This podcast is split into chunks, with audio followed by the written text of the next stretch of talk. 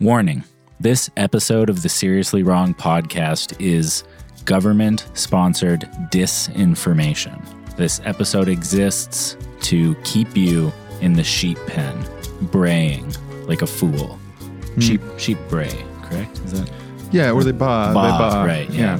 Some of you are sheep who are on the way out of the pen and then hear our job on behalf of international capital, on behalf of the social justice warriors, on behalf of Shadowy figures. shadowy figures, cosmetic surgeons, you know, everyone who controls the levers of power.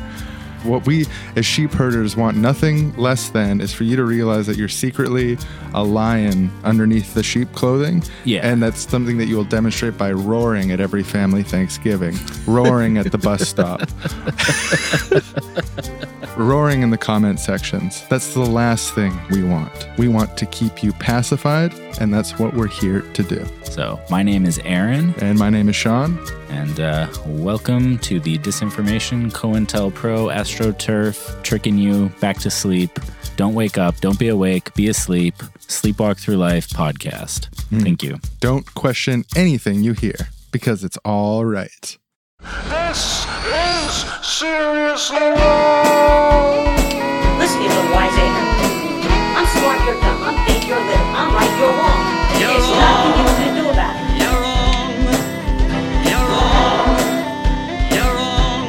let's just say I know how a bill becomes law. Oh, that's easy. First, it's introduced, then it goes to committee, then Wrong! That's wrong! Now I'll show you how things really work. How things really work.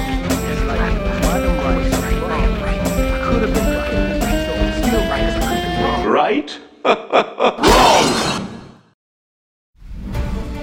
Day after day, all the stupid sheep march to work without thinking about the powerful, vicious monsters who would like nothing more than to see you and your children die and suffer. No matter how much we struggle against them, we're trapped, permanently trapped and terrified. It makes me so angry to know my children don't have a future under these monsters. Ah! This is Felix Bones. I'm scared, terrified, alone, and I've alienated myself from my friends and family. And this is Narrative Wars. All right, now, folks, at the top of the hour, we got a wonderful, incredible guest today by the name of William Faber Sarah. But before that, we have got a conspiracy theory crisis. Now, this is out in public. This is research that pessimism is a predictor of conspiracy theory.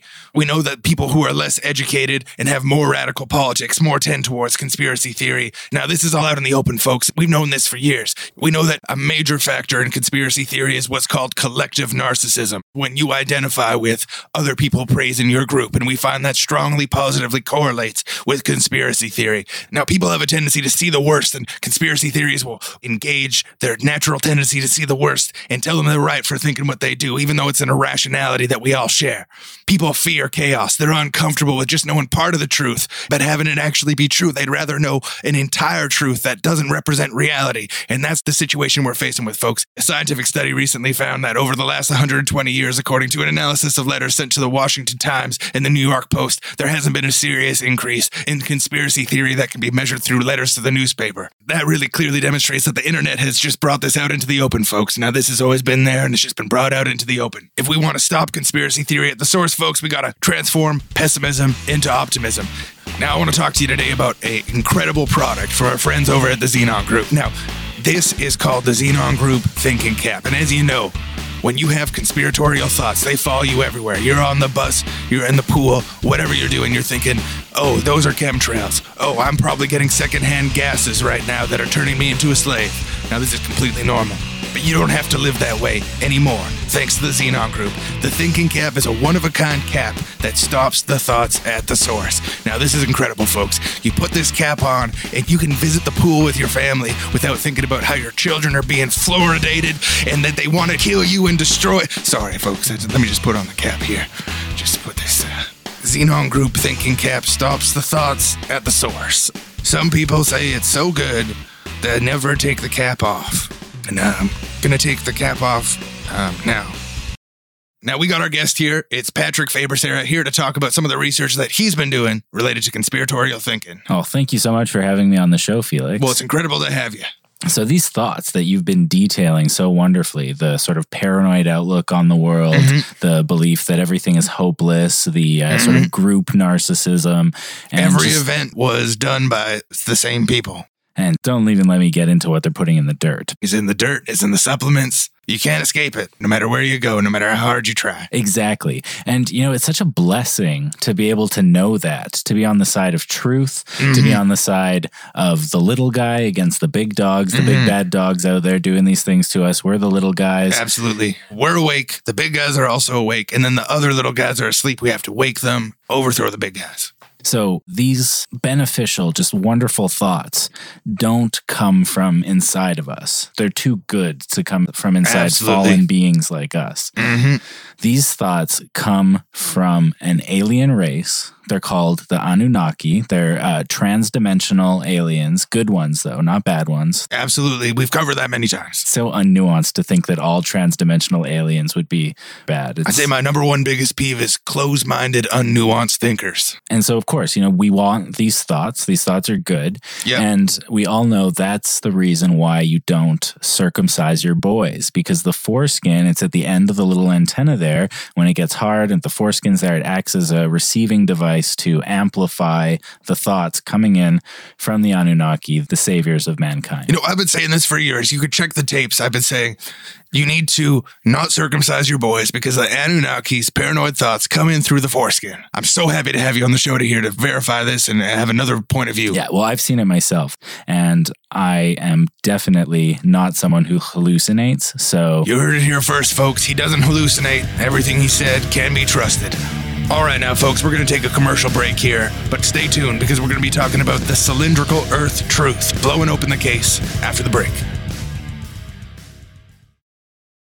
So, conspiracy theory. What's your relationship to conspiracy theory? Let's track it back to the beginning. When did you first get acquainted with conspiracy theories? Like, what was your first? Oh, oh shit! I know this. We uh, had driven to Calgary to see some concert. I was staying at a friend's aunt's house, and her aunt had loose change on like DVD. I think I can't quite remember, but like somehow had loose change. We watched loose change, and we were all just like, "Oh wow!" Some of it seemed a bit far fetched to me. I don't remember like thinking too much of it, but I remember being like, "Oh, interesting." I mean, no, but I guess that probably wasn't the first time. I do remember like alien documentaries on Fox in like when I was in junior high school. Oh yeah, Moon the, landing. The did we land on the moon? yeah, no, my, mine was like Alien Autopsy on Fox and then Loose Change. But I think I really became immersed in the world. Shit, I don't even know. I was gonna say Zeitgeist, but even Zeitgeist, like when I watched the first Zeitgeist movie, I was just like, oh, you know, whatever. And then I kind of fell into the Zeitgeist movement world, which was very steeped in conspiracy theory, or it would like conspiracy theory was like this this cleavage at the heart of it because there were the the utopians, the fully automated people who like really got on board with Zeitgeist two and three and were like, I want to make a better world and like people shouldn't have to work and we can produce everything using machines. And there was a rejection of specifically 9-11 specifically like bloodline stuff and Or uh, the like, microchips? yeah the microchip that was actually removed from zeitgeist 1 in the newer versions it was Oh really? yeah he, he took that moment out of the movie in subsequent releases but so all, all that stuff was kind of disavowed by some members of the zeitgeist movement but peter like peter joseph the filmmaker and many other people were staunchly in that camp. So it was this kind of uneasy coalition between the the people who are like yeah let's apply science to society and engineer a better world and move beyond politics and war with automation. And the elites are crushing us and like they did 9-11 and they're pulling the wool over our eyes with this fake jesus story and like all this stuff from zeitgeist 1 the, the one I liked the most, the conspiracy theory I was most on board with was the Jesus wasn't real stuff from Zeitgeist 1. Like, I was never a big 9 11 guy. I was always kind of like, yeah, maybe. and I don't know. I haven't looked into it. I've been saying I haven't looked into it since forever because I just ne- never wanted to look into it. Yeah, you never I- did the full the fulsome investigation of your own firsthand sources. Yeah, because I was like, I don't, I don't care that much. Yeah, that's kind of my experience with it. And like in recent years, it's just grown less and less interesting to me and seemed more and more wacky. Yeah. The Fox special about landing on the moon is probably my first I was vaguely aware of the JFK stuff. I watched Loose Change and Zeitgeist One. Uh, probably around the same time, and had uh, very much the same sort of like tepid, like, eh, well, I don't know, like That was interesting. That was fun to watch. Yeah. exactly. Yeah, Yeah. fun to watch. Like I'd watch more stuff like that. I remember in high school having like a really long debate with someone about whether 9/11 was an inside job. And I had just been like reading through like the debunking stuff that was out then of debunking loose change and stuff Right, like right, that. right. So I knew exactly what this kid was going to say. And it was just like, there was a lot of things that he conceded where he'd be like, oh, okay, there's another explanation possible. Starting to Right. couch in more and more like possibly true or it's just interesting or whatever. But then the thing that like I remember being stuck on for a while is jet fuel melting steel beams. Where I was saying you don't need to melt steel beams in order to knock down a tower. Right. And, and he, he was just like resolute, like you do need to melt steel beams. You can't melt steel beams. And he had the numbers. He's like, steel beams melt at this number. Right. Jet fuel Fire burns burns- at this. Yeah. yeah, yeah. And actually, for me, conspiracy theories were a really important part of my move into politics. I remember not liking George W. Bush partially because I had some friends who were talking about it, and I was just like, "Yeah, totally with Right, you." right. Overall, I, I had sort of this anti-political position, like politics is dumb, you can't change anything, who cares? Like I just was focused on other things, and having a friend of mine who has just got super into Alex Jones, and so then me watching Alex Jones and not being like, oh, this guy's right. There was never a time, and I watched him quite a bit. Like this is like a early political experience for me is like watching the Alex Jones movies, like Terror Storm, and All those early ones. yeah, Yeah. and like I I never like listened to his radio show, and I think this was before he had the video broadcast going all the time. Right. But like, yeah, watching all his movies. It was sort of entertaining and like, whoa, this Bohemian Grove stuff is pretty weird. Like, what is that? yeah, it's a real thing. They're actually meeting at this secret place, and like, why? Mhm. There was never a time that I bought it hook, line, and sinker, but it started making me think of like, oh yeah, like death camps. Death camps are a historical reality. Politics is the realm where death camps happen or not. So that was kind of something that inspired me into like looking into politics more generally more. Um, I remember a friend of mine saying once, asking him about some like Alex Jones stuff, and his counterpoint, which was a very needed counterpoint to my young and naive non political brain, where he's like, the rich people want things to remain the way they are.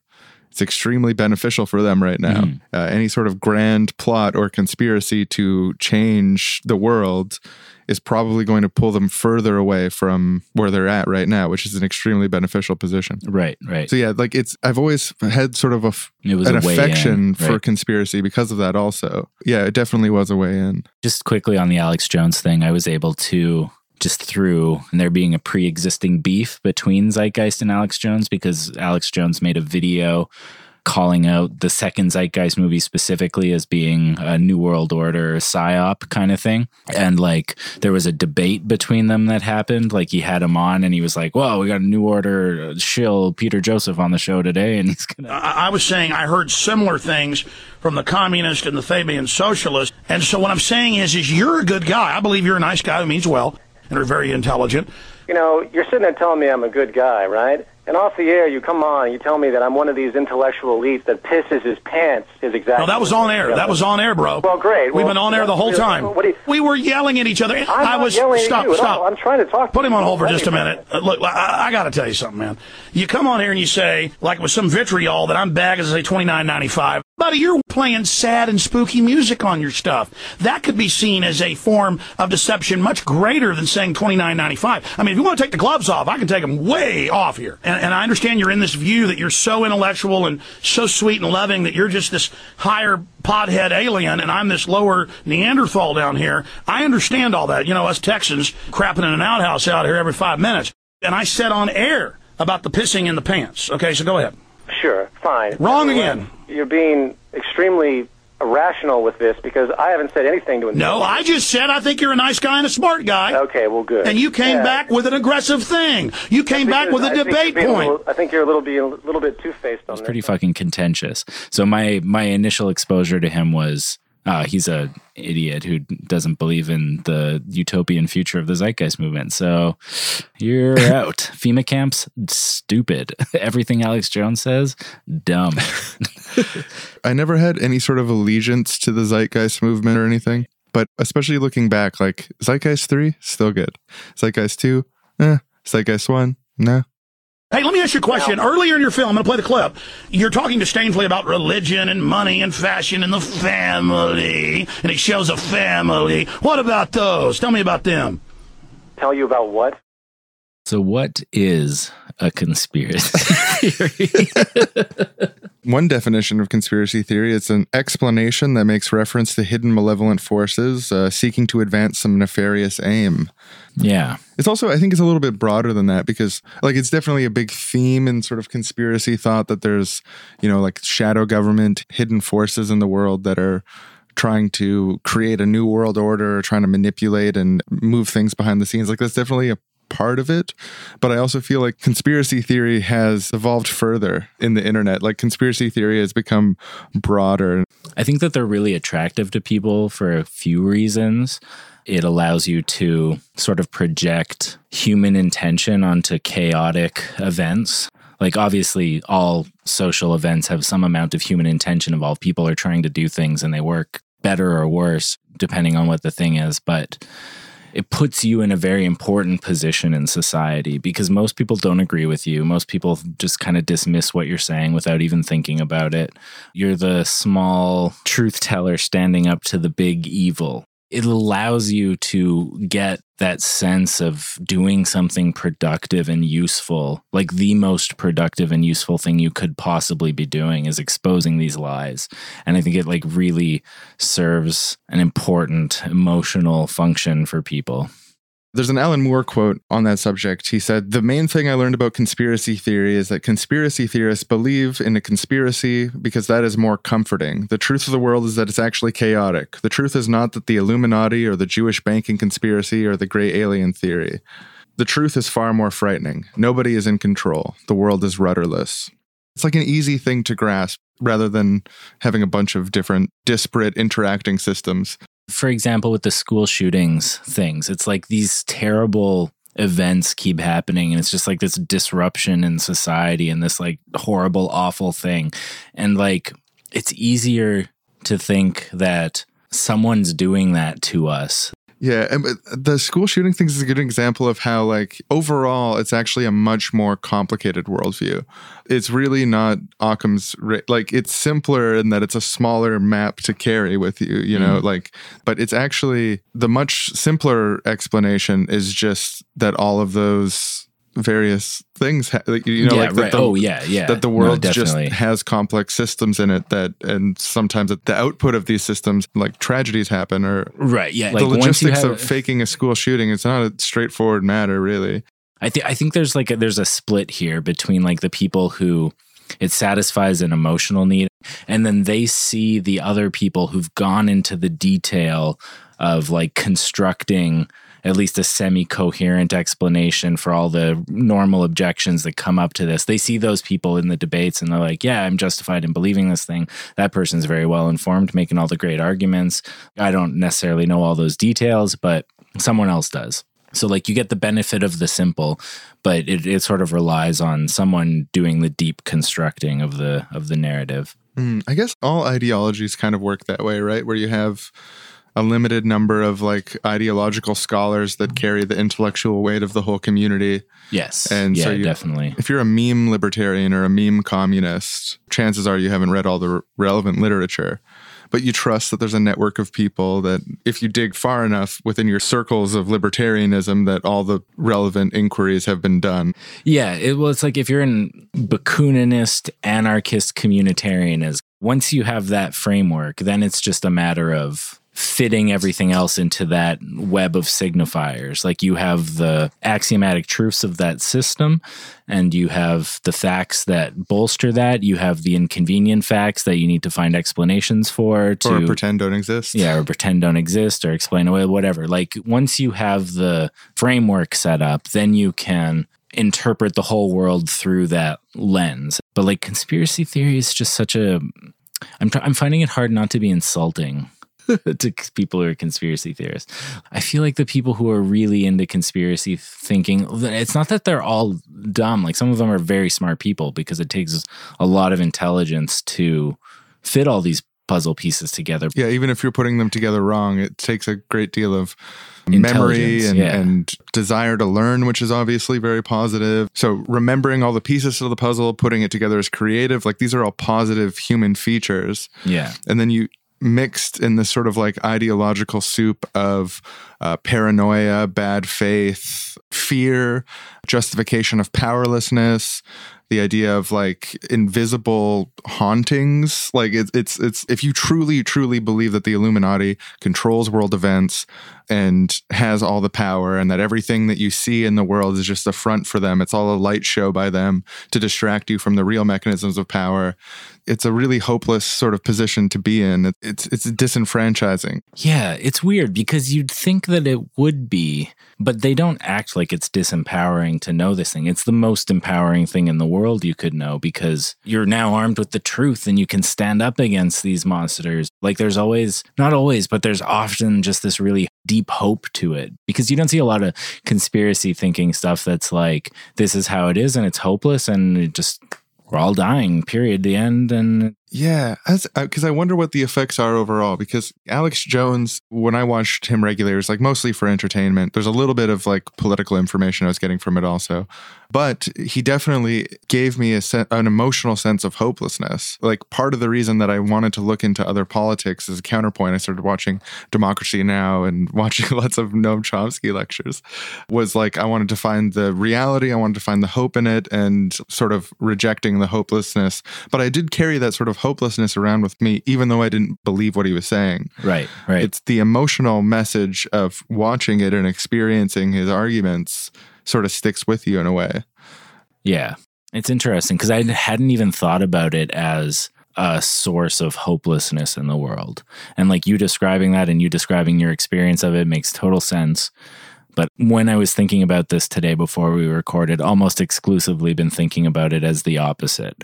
You know what? They're bigger than us. They're tougher, but like we're going to be the scrappy little pup and fucking fight back and like prepare for the collapse and like we'll still be here.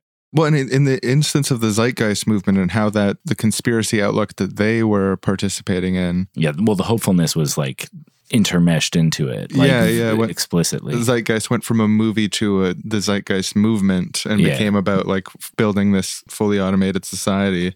If all conspiracy thinking led to that, I'd be super into conspiracy thinking.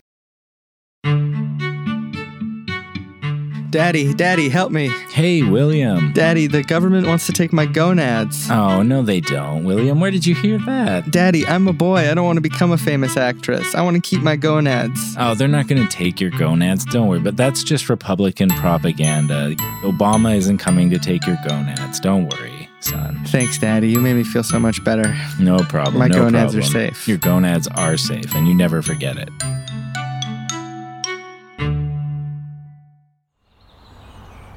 Hey, you know, there's a good crick about a half mile from here. We could go for a dip if you'd like. I'd love that. What? I got a big, thick rope. Maybe I'll bring it and uh, make a rope swing into the water. That'd be so cool. A rope swing. I've always wanted to have a rope swing at this crick. Come on, let's go. Let's do it. Yeah, and it's just down here around the corner. Just watch your feet on these rocks. Oh, Um, and yeah, here's the crick. It's a great, it's, Mm, it's a beautiful beautiful. place. Yeah, it's good to go for a dip in. And one thing about this crick is uh, we skinny dip here. oh no, I couldn't. I'm too bashful. Oh, it's not a big deal. No, look, Ah. I'm really comfortable with my body. It's no big deal. Are you? Yeah, I'm just gonna slide this down. Oh, oh there it It's- is. Yeah, there it is. yeah, it's normal though. It's just normal. It's the regular human body. Yeah. Nothing to be ashamed of, any size or shape. Yeah, I guess it's just society it makes me feel ashamed of my body or something. I don't know. I guess I'll take mine down too. You know, hey, I'll take mine down too. Hey, shucks, who cares? That's it. You got it. Okay, I'm gonna start. Ooh, it's cold on my feet, Oh, that is cold. Yeah, you're right. Wow. and I'll just swim out here. Hey, I was thinking, did you want to maybe talk about some conspiracy theories? Oh yeah, no, I'm a huge conspiracy theory fanatic. You're talking to the right guy. Uh, so, what do you think about RFID chips and the government, you know, trying to put them in everyone? Yeah, I mean, I think we already carry cell phones around with us that have RFID chips as well as like Yeah, yeah. credit cards. Definitely. I'm not sure there's really a necessary component to putting chips in our bodies in order to track us. Be a little suspicious of it, but I'd be curious to know what the benefits was, you know? Definitely. Have you heard about this theory that the powerful people in the world, people like Hillary Clinton, they have a huge organized conspiracy to commit the satanic ritual abuse and murder of small children? Oh yeah, definitely like Pizzagate stuff. Right? Yeah, what do you think of that stuff? You know, I think there's some evidence that people in powerful positions in Hollywood and in politics, uh, like Harvey Weinstein. Harvey Weinstein, yeah, definitely. What was the name of that guy? The I- British guy who's he was like knighted and stuff. He Like, looks he was- like he a was a real major creep. pedophile. Yeah, and they, they covered for Jimmy him for a long time. Savile. Yeah, Jimmy Savile. Yeah, yeah. yeah. Uh, and then like even like Jeffrey Epstein and like Yeah, Bill good friends with Clinton's Donald Trump, connection to him, and yeah, Donald Trump's connection to him. There's something going on with like some pedophiles and powerful people. Maybe it's just like the narcissism of power uh, intersecting with the percentage of the population that is pedophiles. Mm, Another thing I mean we could focus on if we wanted to be really, really pragmatic is like look at okay, well child sex trafficking is definitely real. And I mean, do we need to attribute it to our political opponents? Right. That's not really centering the needs of children who are being abused. So it's I think if that concern is sincere, then it's it's really misplaced to politicize it. Yeah, definitely, definitely. Oh, here I'm just gonna tie this rope on. You want to go up and swing off the branch into the water? Yeah, no. I'm, I'm comfortable with my body, so it's no problem. I'm still a bit bashful, but I'm learning. Okay, I'm gonna go for a swing and the back and Whoop. it was so much fun. It was so much fun. Whew. water is wet. That water is wet. I'm gonna go up and swing from that. How's that rope feel up against your jewels? Oh, you know. oh, I'm picking up what you're putting down. Here, one second. I'm just gonna wrap this around. And uh, oh, that feels it. Mm, you're right. Don't have too much fun with that thing. Oh, stop, stop. Uh, oh. Oh, oh, wow. Belly flop. Oh, no. Uh, uh, that sucks. It got me right on my jewels. So, what do you think about the idea that global warming is a hoax that's perpetrated by the United Nations and Al Gore and climate scientists to try to make us think that we need to stop burning fossil fuels or something like that? I don't know. I just see so many investigative journalism pieces talking about things like the Antarctic ice that's melting and people presenting with just like lots of really compelling evidence. And I mean, like, maybe it could all be faked, but I know conspiracies sometimes happen, but that one seems like it would have to be so far reaching. It feels like increasingly conspiracy theories are being used as political weapons by, by power structures. That power structures intentionally stoke false conceptions to serve their political ends. In the case of global warming, you could look at something like energy companies or something like that, Right, or, right. or politicians who receive donations from companies like coal companies that need to be regulated in light of global warming and stuff like that. It's not just a benign sort of thought game, it's actually really frequently in, in service of power. and it obscures who's really in power. Because this was the other one I wanted to ask you about was like this idea that there's a single powerful group of people running everything. And there's a lot of different versions of it. You know, maybe it's they're the Illuminati, maybe they're Zionist Jews, maybe it's uh, certain bloodlines that go back a long way, a consistent class of puppet masters who've been controlling everything basically since the beginning of history. It's certainly true that some people have more power than others. The richest people are the most powerful. There's also positions of power where you have like an institutional power, like for example, a judge is able to decide people's fate. That's a unique power that we give judges in society in the same way we give unique power to CEOs, stock traders, media people. There is mm. such a thing as real power structure. And so I think what you're saying is true in that the failure to accept that power is diffuse power does not belong to a single intent. Mm-hmm. We can't rule out the fact, I mean, that real power exists and needs to be analyzed, absolutely. And I, I just think you need to have a level of realism, some measuredness about it. You need to, oh my God, there's a family on the beach. Are they, Uh oh. well, I guess we'll just have to stay in the water until they'll probably move along. Mhm, maybe we should just swim a little further away so in case Yeah. the water's too clear, I don't want to Yeah, show I them, don't want them to see. our penises. Oh no, is that a picnic blanket? Are they setting up for a Oh, picnic? my right in the sun too, right beside where we left our shorts. Uh oh. Oh, Awkward. God, awkward. You said it. I'm I'm really comfortable with my body. I'll just swim over there. Oh, would you? Yeah, yeah, it's no problem. So I'll just swim over here, and I'm getting out of the water, and my penis is now revealed to the air. Oh, it's cold. Hey, everyone. Yeah, me and my friend were just going for a nude dip. Don't want to interrupt your picnic. I'm just gonna grab our trunks. And if you have any comments about my body, I am really comfortable with it. So just go ahead. Um, the adults or anyone has a comment, to totally understand. Just gotta bend over to pick these up.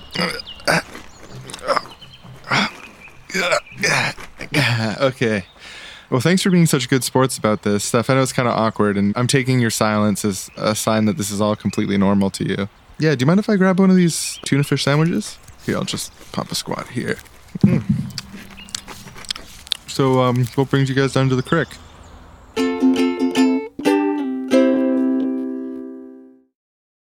I want to maybe we can give an olive branch here because when you talk about organized conspiracies where people work together against the public interest. Yeah, powerful people often conspire to advance their own interests, regardless of how that affects the public, and mm-hmm. often it's negative. and some people would argue even without conspiring, the structure of the society amounts to a conspiracy against the poorest on behalf of the richest, even if there's never been a, a oh, cloudy, yeah, smoky room smoke-filled room where they planned it all out. The outcome of the system, regardless of intention, ended up turning out a certain way.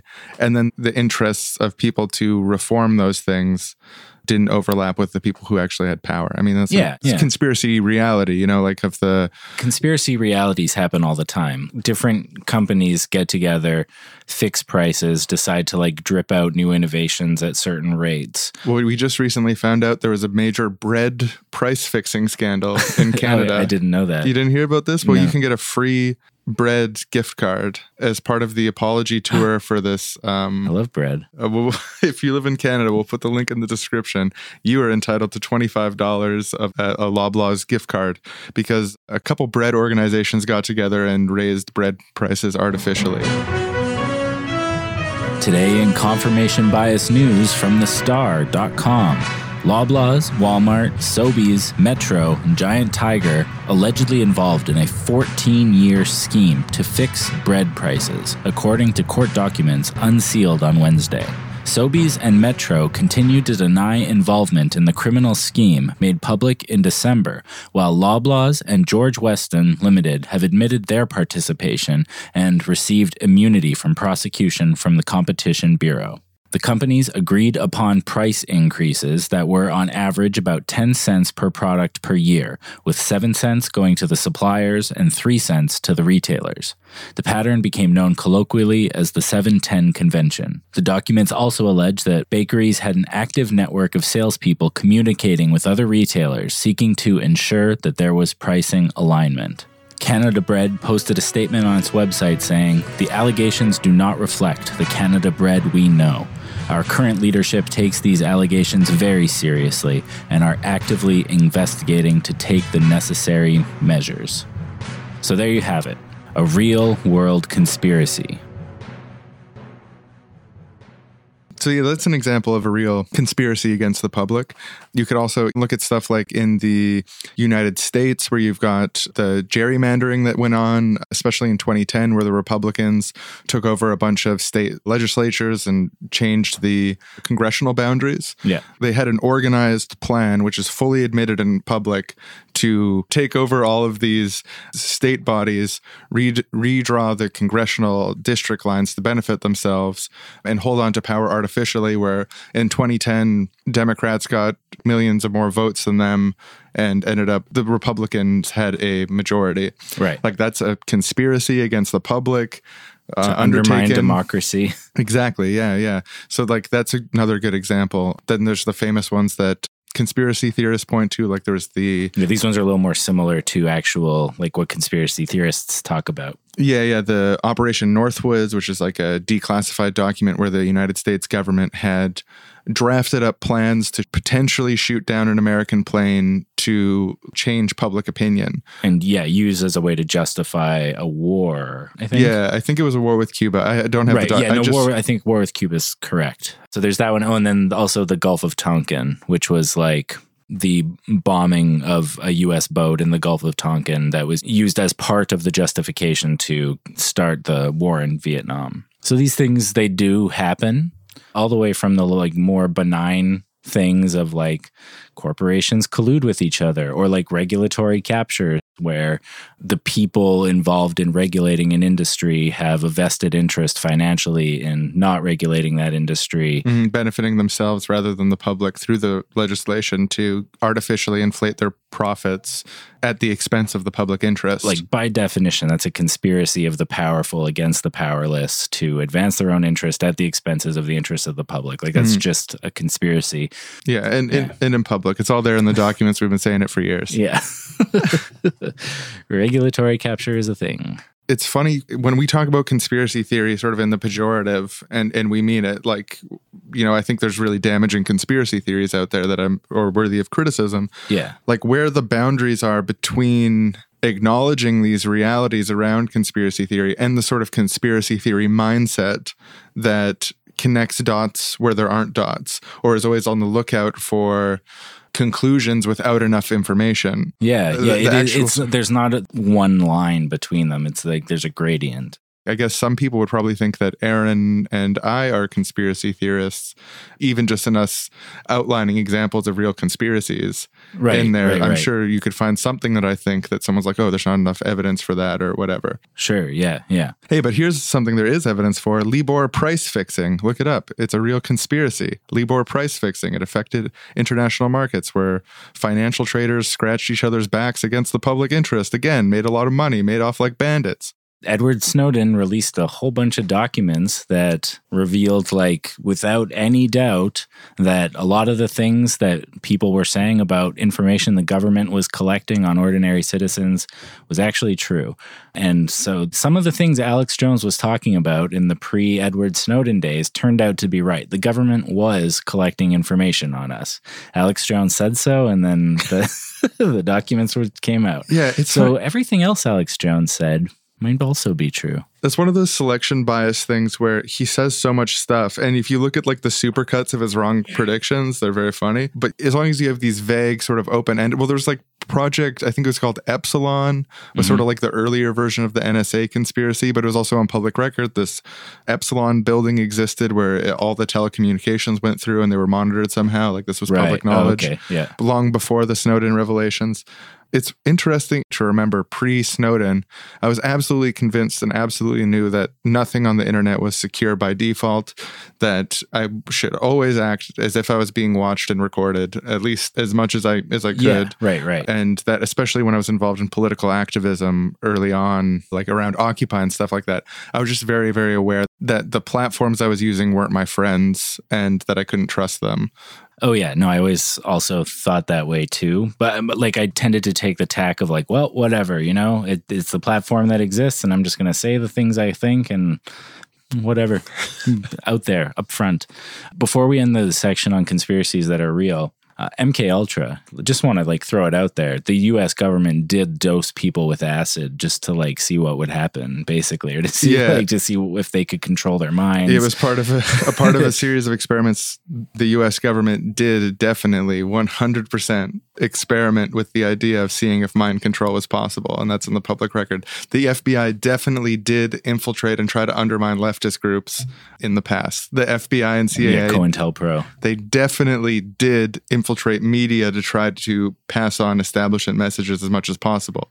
There's uh, so many things like this that are just definitely true. You know, and yeah, these things lend this vague support to whichever conspiracies you've chosen to believe. Most Mhm. people who are into conspiracy theories will believe a lot of them, but not all of them.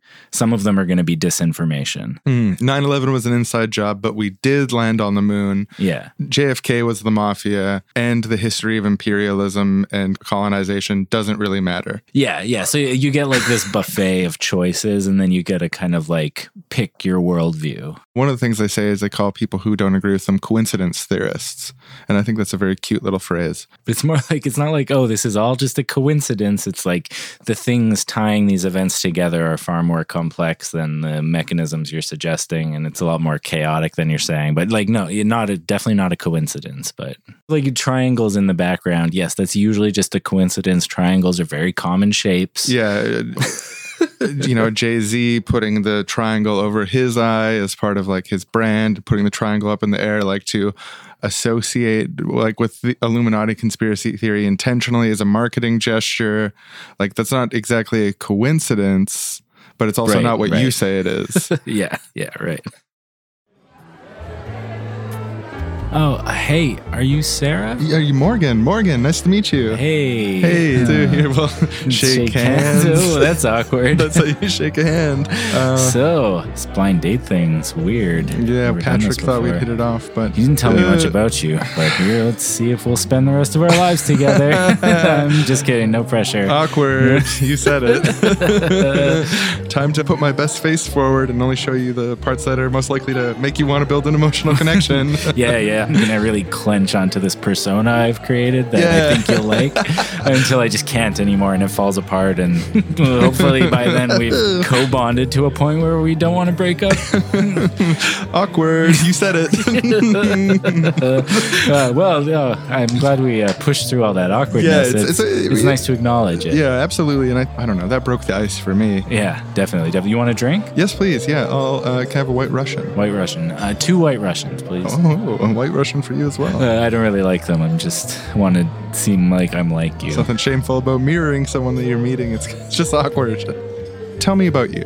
Well, my name's Corey. Mm-hmm. Uh, do office work.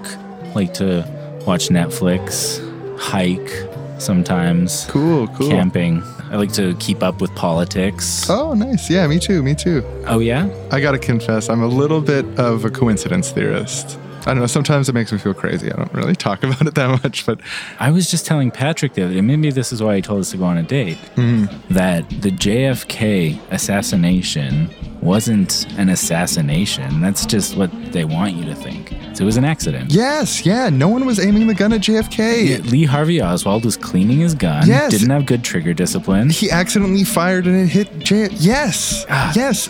No one would shoot JFK. No one would do that. There's only one explanation. It was just a coincidence. Yeah, Hanlon's razor never assigned to malice what can better be explained by incompetence. I have a shirt with that on it, actually. Stop me if you disagree here, but on September 11th, 2001, two poorly trained pilots accidentally flew into the Twin Towers because they were too sleepy that day. Yeah, and I mean the big coincidence is that it happened to two towers that were so close together. Yes. You know what are the chances? That is One such a coincidence. gazillion. Such a coincidence. Yeah, and if you map out all these coincidences, you start to see, oh my God, there's a lot of coincidences. Yeah, you see, like everything's a coincidence. Everything's just a coincidence. People act like coincidences are so rare, but coincidences happen all the time. What Mm. Yeah. What are the chances that that waitress would have put that dish down on the other table, and that other couple would have walked in at exactly the same moment the way they did? The chances were astronomical. The miracle. Mm-hmm. Coincidences basically. happen every day. You're crazy not to see that. So obviously on September 11th, Sleepy pilots. Sleepy pilots, yes. Everyone gets sleepy. Hello, we're all human. Like, Oh my goodness, I am getting lost in your eyes. Patrick is so wonderful putting us together like this. You know, I just can't say enough great things about that guy. And what are the chances that Patrick would know both of us? That is just uh, Such a coincidence that we both Yeah. know Patrick. a coincidence. And at that moment, Corey and Sarah coincidentally both reached for the same piece of garlic bread. Their hands touched. They leaned in and coincidentally at the same time asked each other if it was okay to kiss the other one. And then they kissed. From that day on, they were inseparable. And on their two year anniversary, both of them coincidentally decided to pop the question at the same time. They managed to survive the cracking down of each other's personas and learned to live with each other's faults and stayed together for 50 years until they died coincidentally of the same disease on the same day, surrounded by their many loving children who coincidentally looked a lot like their friend Patrick. The end.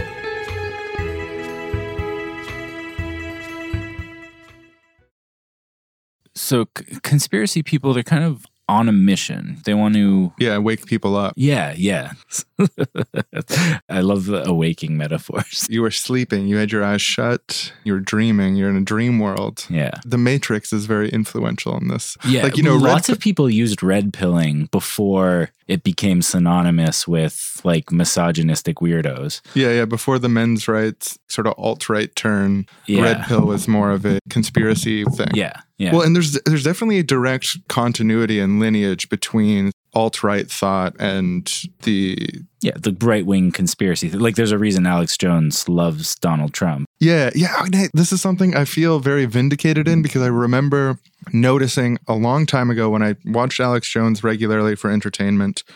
Not only is Alex Jones right wing, but he's Republican and it comes through. And like he'll always sort of insult both sides a bit, mm-hmm. but then he'll go really hard on the Democrat. And I remember like noticing this that there's something amiss with his narrative that he's sort of post partisan, you know, Right, that right, he's right. above it all. There's there's a right wing element to this. It was a point that I tried to raise, and I'd never had people agreeing with me and talking about it. Like I've observed that too. Like Right, right, right. um, so it was a very vindicating thing in a weird way to have Alex Jones just so hook, line, and sinker on the Trump train.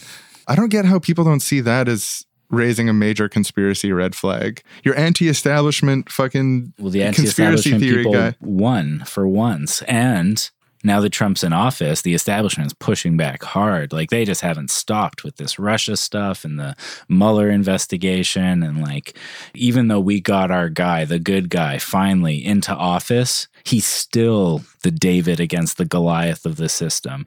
Like Trump positions himself that way, and that's how the Alex Jones, the people, the conspiracy supporters of Trump position him. But like it's also just demonstrably the opposite in so many Yeah, instances. yeah. It's amazing to me that someone could watch Alex Jones all the years, listen to Alex Jones over the years, and hear him become just a blatant Republican hack, just telling you to vote Republican, buy his products, support Trump.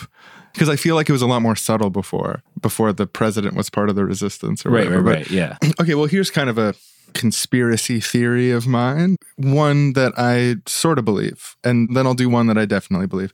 The one that I sort of believe hmm. is that Alex Jones is part of a lineage of related thinkers and think tanks, political movements that have been around the Republican Party for a while. He's strongly influenced by people who his listeners would consider political insiders. He has relationships with them, and Infowars is, in general is an intentional sort of political psyop to move people towards the right and move left wing people towards hopelessness.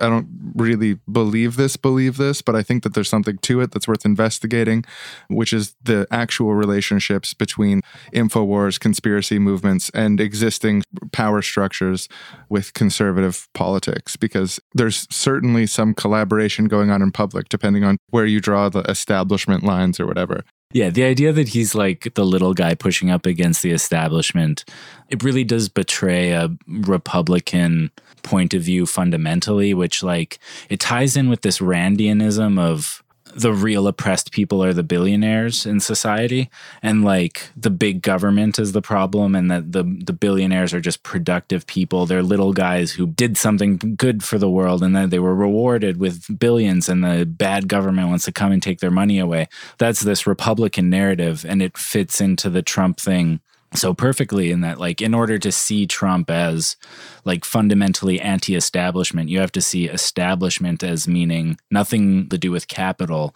and everything to do with big government the government's that, that's there the administrative body of the government trying to control billionaires that's the role of the government. A conspiracy that we can really sort of grapple onto and say like this is true. Well here's the outcome of it and i won't assign any intentionality to it but the outcome is is that the conspiracy theory industry is an industry that preys on people who have low capacity for critical thinking and who self-evaluate their ability to critical think in a way that is out of proportion with their actual abilities to do it they feed ideas that aren't true towards people who are vulnerable ideas that will interfere with their day to day life, that will interfere with their outlook in the world. And they also, at the same time, sell them the sort of narrative that not only are they one of the sole sources of truth and that all other news organizations are like in the pocket of the bad guys, which are, you know, people like George Soros, like left wing Yeah, billionaires. yeah. So you need to give me money so I can keep on making my show. And then also, if you want to be truly healthy and not totally uh, destroyed by the society that poisons you in all these ways, you need to buy my special supplements. You need to buy uh, Yeah. water purifiers. You need to buy prepping supplies for me. And all these things, if you buy it through the conspiracy theory networks, they put a huge markup on everything. So if there's any validity to the product in the first place, it's something you can get for cheaper elsewhere. And then also, they sell it at the same time with all these books that are full of lies and all these movies that make really misleading conclusions that are designed to make you worried about yourself and like to, to trigger your sort of fear and anxiety Yeah. It's response. it's and they need to follow a leader and like follow Alex Jones as this guy who like is confident in the face of all of this. And like, I don't know, it, it to me, it feels very hopeless making and like it's a well, it's a, pushing it's people a down. it's a core strategy of almost all advertising to induce some kind of insecurity and then introduce the cure to that insecurity, which is the product that is being sold. That's just like how you advertise products. It's a one two punch that like the content of conspiracy theories is such a perfect insecurity creating mechanism. So, Mhm. like, the conspiracy is all the food has these dangerous preservatives in it. It's deficient in all these different vitamins. The empowering product being sold, the way to overcome that insecurity is to buy vitamin supplements, is to buy things that'll flush the toxins out of your body. So, like, not only are you getting a product that's going to help you be better in this world that's fallen by buying the product at a marked up rate from me you're supporting the independent media you're helping to get this message out to more people. So it's like it's a moral good son son oh my god i, I just i need to talk to you for a second can you talk can you Uh, talk sure, yeah. What's up, Dad? it's it's about your mother um i don't know if you've noticed but the past few weeks she just hasn't been herself at all What do you mean? She's acting weird, or no, she's actually acting exactly like she used to act, but it's not herself. It's literally not her. She's been replaced by I don't know if it's a clone or if she has a twin or like someone from another dimension. It's just it's not the woman I married. huh? Maybe we have to strike at her or something. I don't know. I'm just throwing out ideas there. This is a weird situation. Dad, I, it sounds kind of to me like you have something. It's called Capgras syndrome. It's a psychological condition. Yeah, people, Condition. someone carries a sort of persistent delusion that someone close to them has been replaced with an identical imposter. It's like a medically diagnosable condition. Hmm. So, you- so you're saying that I'm just mistaken and that that is your mother. She looks the same, acts the same. Yeah, Everyone else yeah. feels that it's the same person. No one else Mm. has that sort of No, intuition. no one's noticed. Yeah, so Yeah. then it just seems to me like it's probably just something that's happening in your head and not out in reality. It's frequently a symptom of Alzheimer's. Oh, oh, geez, that's not good. So yeah, I don't know. Maybe you're getting Alzheimer's. Or, I Oh, don't know. maybe I can get early treatment or I don't know, yeah, at that would be good to early Well, treatment for th- sure, Dad. Thank, thank you for telling me that this is a delusion. It's uh, pretty easy for me to accept, and it's always good to know the truth. well, anytime, Dad. I'm just kicking back here doing kid stuff. So best of luck on the early treatment. It's probably your best bet. I totally agree. And hey, if I deteriorate rapidly, at least you and your real mother will be here to take care of me. yeah, yeah, my real Yeah. mother. Yeah. yeah, nice. Okay, well, bye, Dad. Bye. Love you. Love you too, Dad.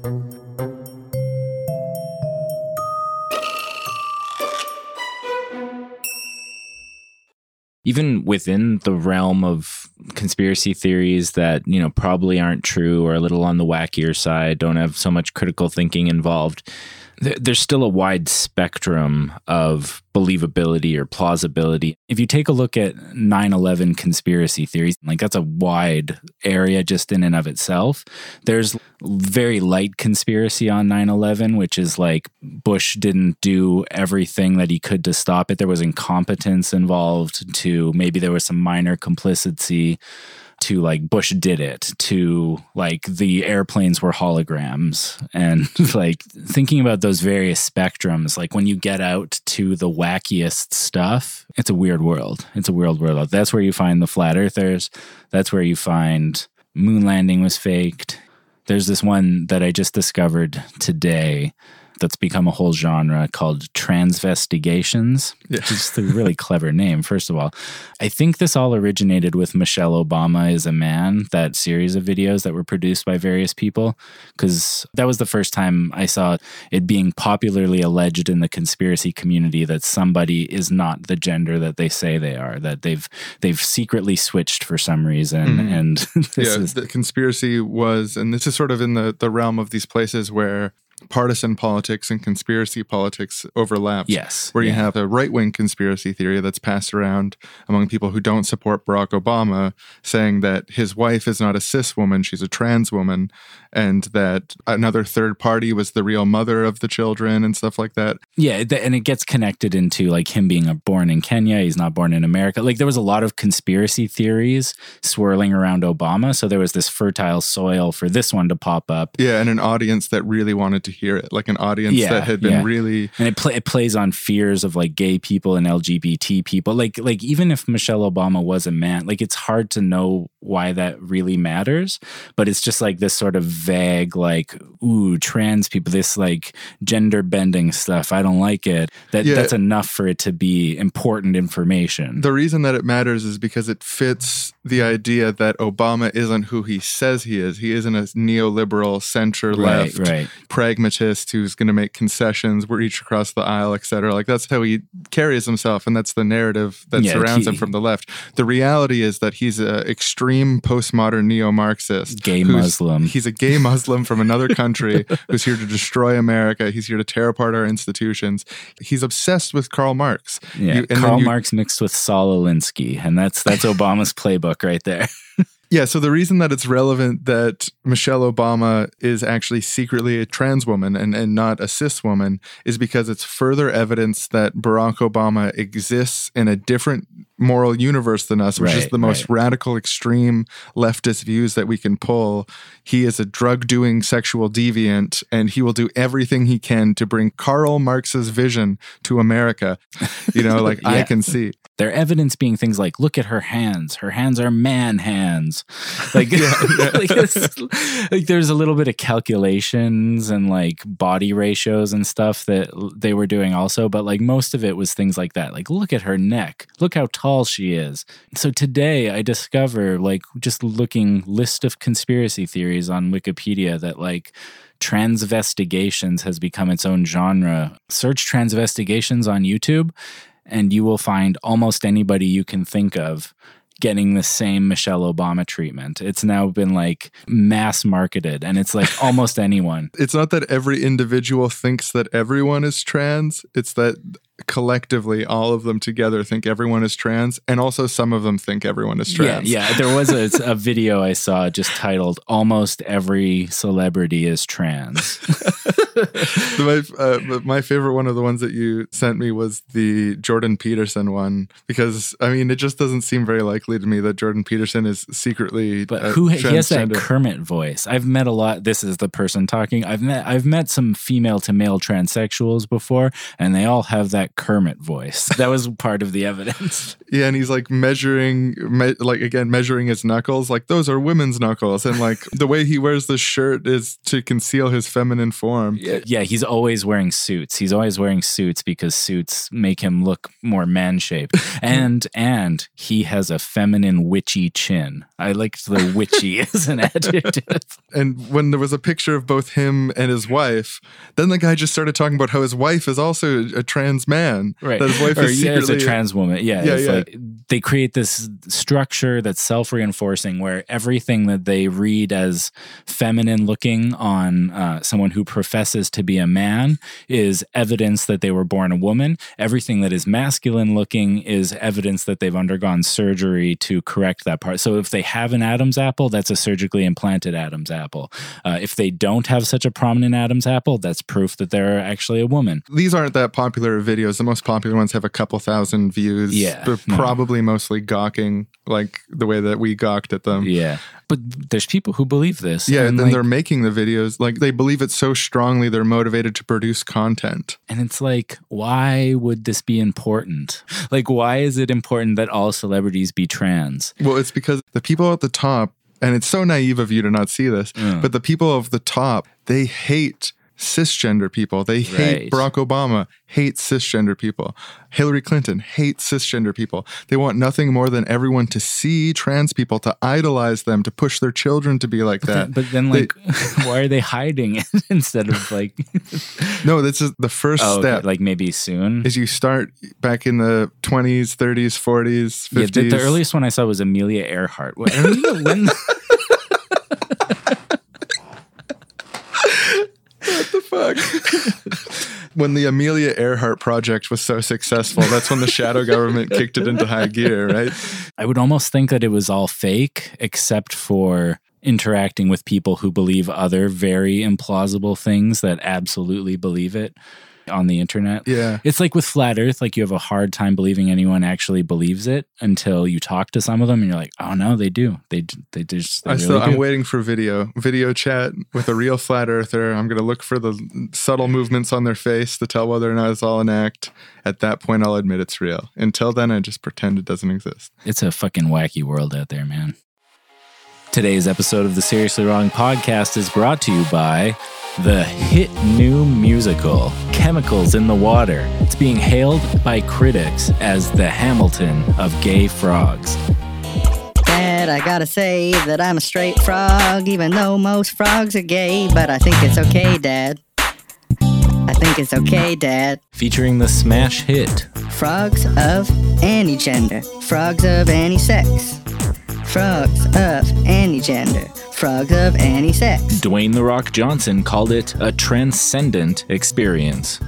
Something's come over me, there must be something in the water. I'm feeling really strange, I don't know what's going on. A stunning achievement. No straight frog on the mic, so hype. Yeah, we rolling all night with our gay friends. Cause most frogs are gay in this universe, yeah. Tickets are on sale now. Go to seriouslywrong.com and click on the Patreon or PayPal buttons to reserve your seat today. One positive thing that I think I can say about conspiracy theorists and conspiracy theories is that they embody the value of vigilance in society and of not blindly following authority and in always checking on the powerful Mm-hmm. obviously it goes to a pathological level a lot of the times where they're like checking and finding things that aren't there. But like it's good that they're hyper vigilant are out there even if they get a lot of false positives because sometimes they're going to get those real positives. And that's there's some benefit to that. I don't know if it's more beneficial than the negatives but like it's it's something. Another thing I would compliment conspiracy theorists on in general is that I think that the worldview of conspiracy can be a potent area for thought experiments and thought exercises mm-hmm. and stretching your brain in different directions to consider a realm of possibility. It broadens people's imaginations and it comes from a place of sincere curiosity and a desire to make the world a better place.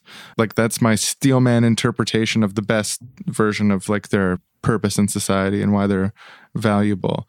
Although I think we would need to pretty sharply criticize the versions of conspiracy theory that become sort of like parasitic ideas that work against their hosts, that undermine social relationships, that are often intentionally propagated by people who seek to profit from them rather than people who are in good faith trying to like improve the world through honest discourse.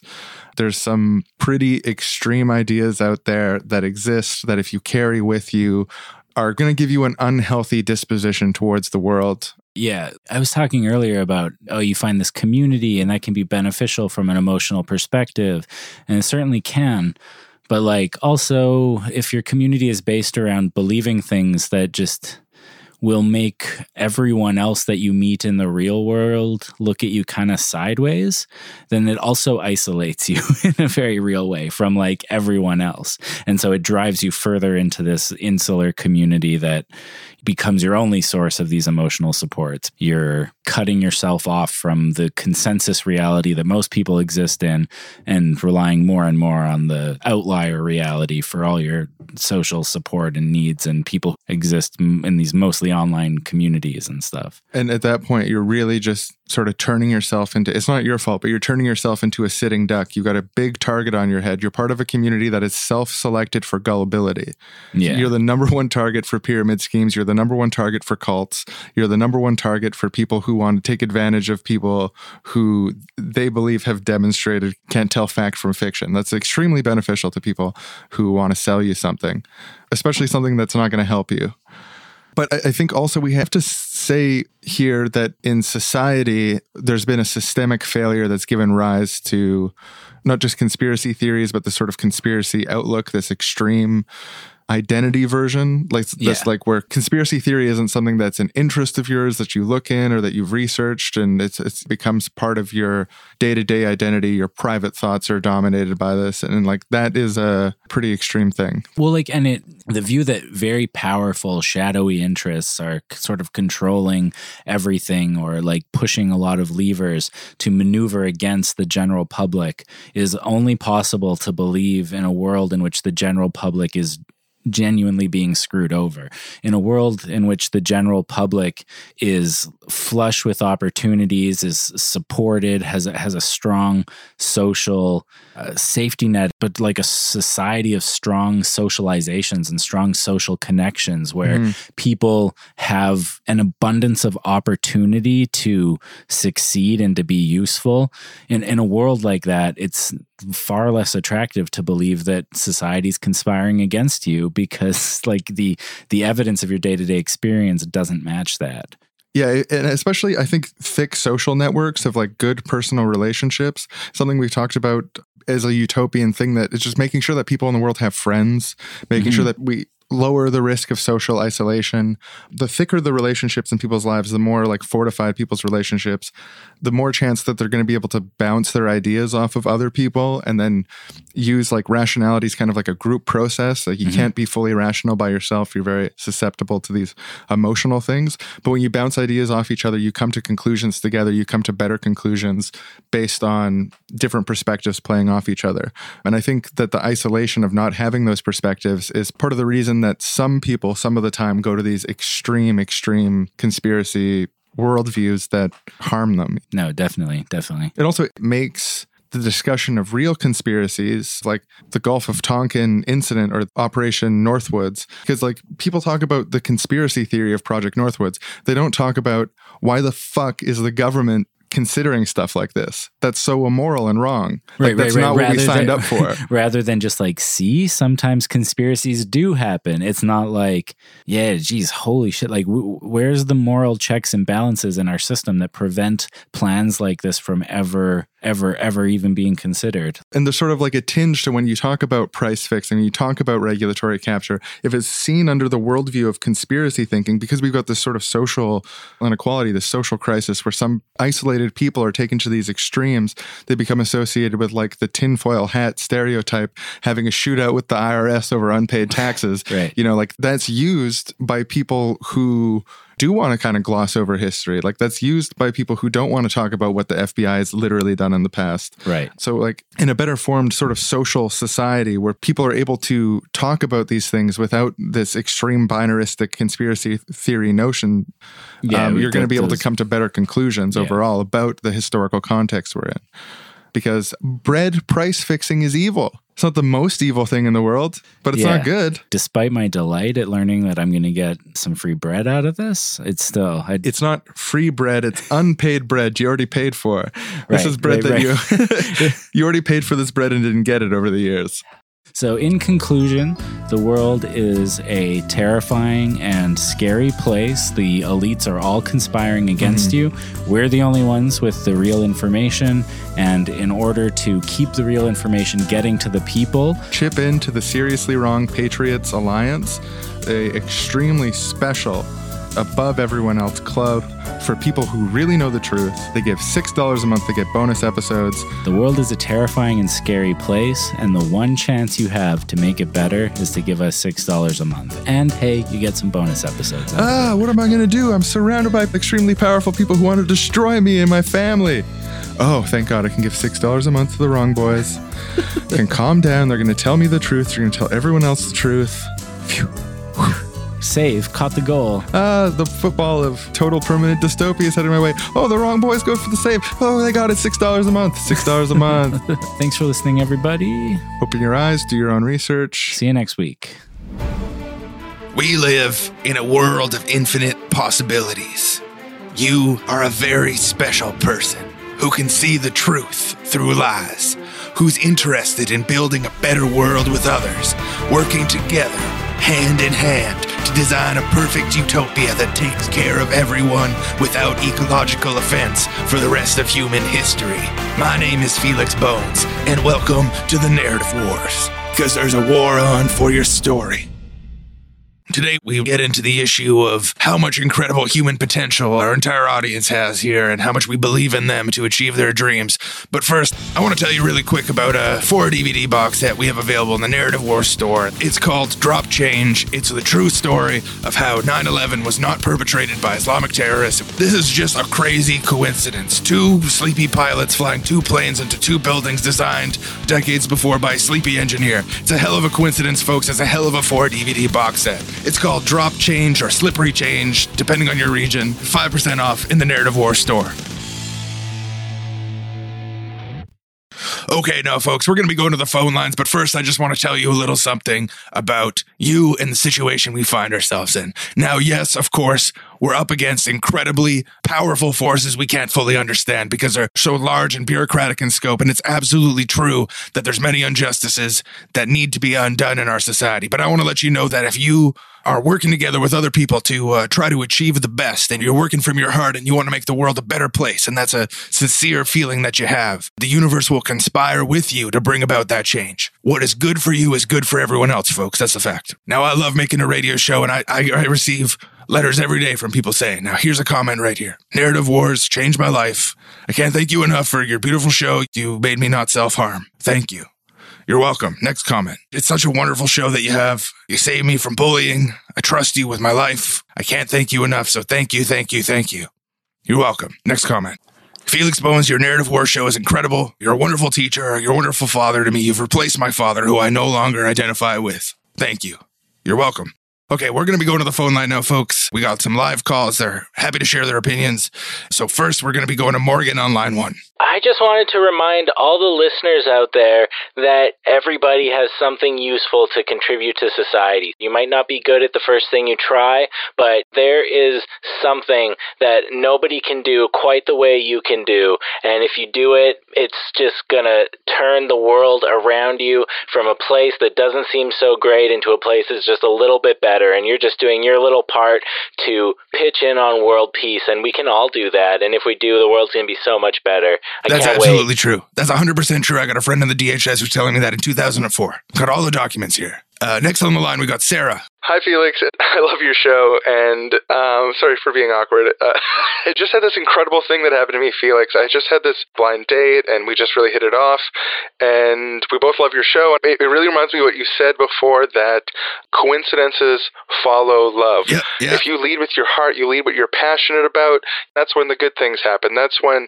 coincidences come with you. And if we all work together, uh, Felix, I think we can definitely beat the bastards. And I know bastards don't control everything, but there are bastards, and we got to find them, Felix. And I just, you know, we're going to do it. We're going to do it. Oh, absolutely. And uh, well, let's see. We got a call over here. It's from Trevor. Oh, hi, Felix. I just wanted to call and say that I think nobody in your audience can achieve anything, and you're all losers. Oh gosh, this isn't just any Trevor. This Trevor's a damn bastard. He calls my show all the time. Ooh. This Trevor is evil to the Mm, core. if you say so. He's my nemesis. He's a demon. You're a damn demon, Trevor. Now, damn it, Trevor, we can achieve what we No, want. We can't. take on the power Mm, structure. Have ever achieved? Yes, Not we can. Well, I've got a very successful radio show, Mm, Trevor. What yeah, do you have? Big, huge success. Yeah, it is job. successful. Yes. what have you ever done, you little worm? Give up, give up, give up, give up. Trevor, you're you're a damn nothing master, Trevor. You're a God damn it. loser. You're I- ugly. You're I- worthless. I, You're... I, I hate to violate a free speech, but I, I'm, I, no, I'm sorry about that, folks. My job as a host is to keep control of what's going on here, and and when Trevor stops by, he just drives me so mad I could. Ah, I, I'm, I need. I'm sorry, folks. I need to get some water. I need to go to a commercial break. Guy's a damn monster. Hey there, Patriots. I'm here today to talk to uh, talk to you about a very special product. It's called Power Bones. Now, here in the studio, we've got Dr. Brooks. Now, how does this work, Doctor? Well, you know how we're all born and we all have bones. Absolutely. But, you know, same old boring bones we've had for all of human history. What we thought at Power Bones is let's spruce them up. Finally, someone said it. He tells it like it is, folks. So there's tons of add-ons you can get. You can get the can opener add-on, anything that's in a Swiss Army knife that could be in your bones. It's kind of like Wolverine; it'll just pop out between your fingers or anywhere you want, any bone you want to put it in. Now, folks, I want you to imagine a scenario in which we've got a nuclear Armageddon. You're in your bunker with your family. You got all your cans of beans. How are you going to open them? Power Bones. Now, this is a permanent add on. No matter what happens, you can open those beans. Totally non-invasive process. You just swallow a pill. It latches on to whichever bone you want it to and grows into the specific implement. Also, very special new product is an RFID chip grows right inside your bones. Just one simple pill and you got a chip in your bones. That is exactly the kind of thing that a patriot needs to keep safe in this changing society. I support this whole project. I want to thank you so much for sharing this with us on the Narrative War store. We always like to get great products at great deals uh, to our very capable and discerning audience. Well, thank you for having me on. It's been an absolute bone to be here. So, Well, it's been a bone to have you on. uh, yeah. Sorry for being awkward. I just really love your product. Yeah, no problem. It is awkward, but I love your show, Felix Bones and Power Bones. Power It's Bones. after- Yeah, it's a match made in heaven, really. yeah. Uh, Can I kiss you? I don't know. Can you? Well, no pressure, no pressure. No, sorry, you can't kiss me. I got a beautiful wife at home. I got two beautiful kids, but I love your product, Power Bones. Totally understand. Thanks for having me. Maybe you should get a bone implant that you can kiss. That's a great idea. Thank you. That's why they call me the Ideas Man.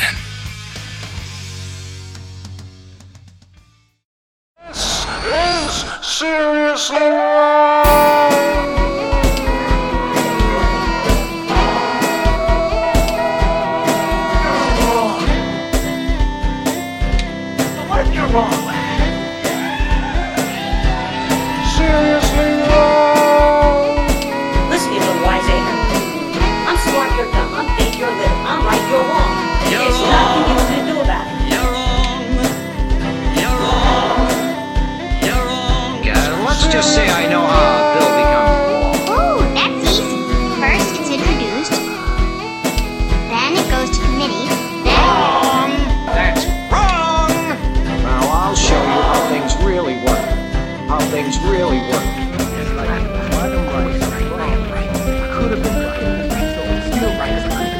Right? Next time on Seriously Wrong, where are all those wet tissues coming from? People leaving them all over the place. Gross. Should put those in the garbage basket. I don't know. I don't even know what they're wet with. It's just like weird. Wet tissues everywhere.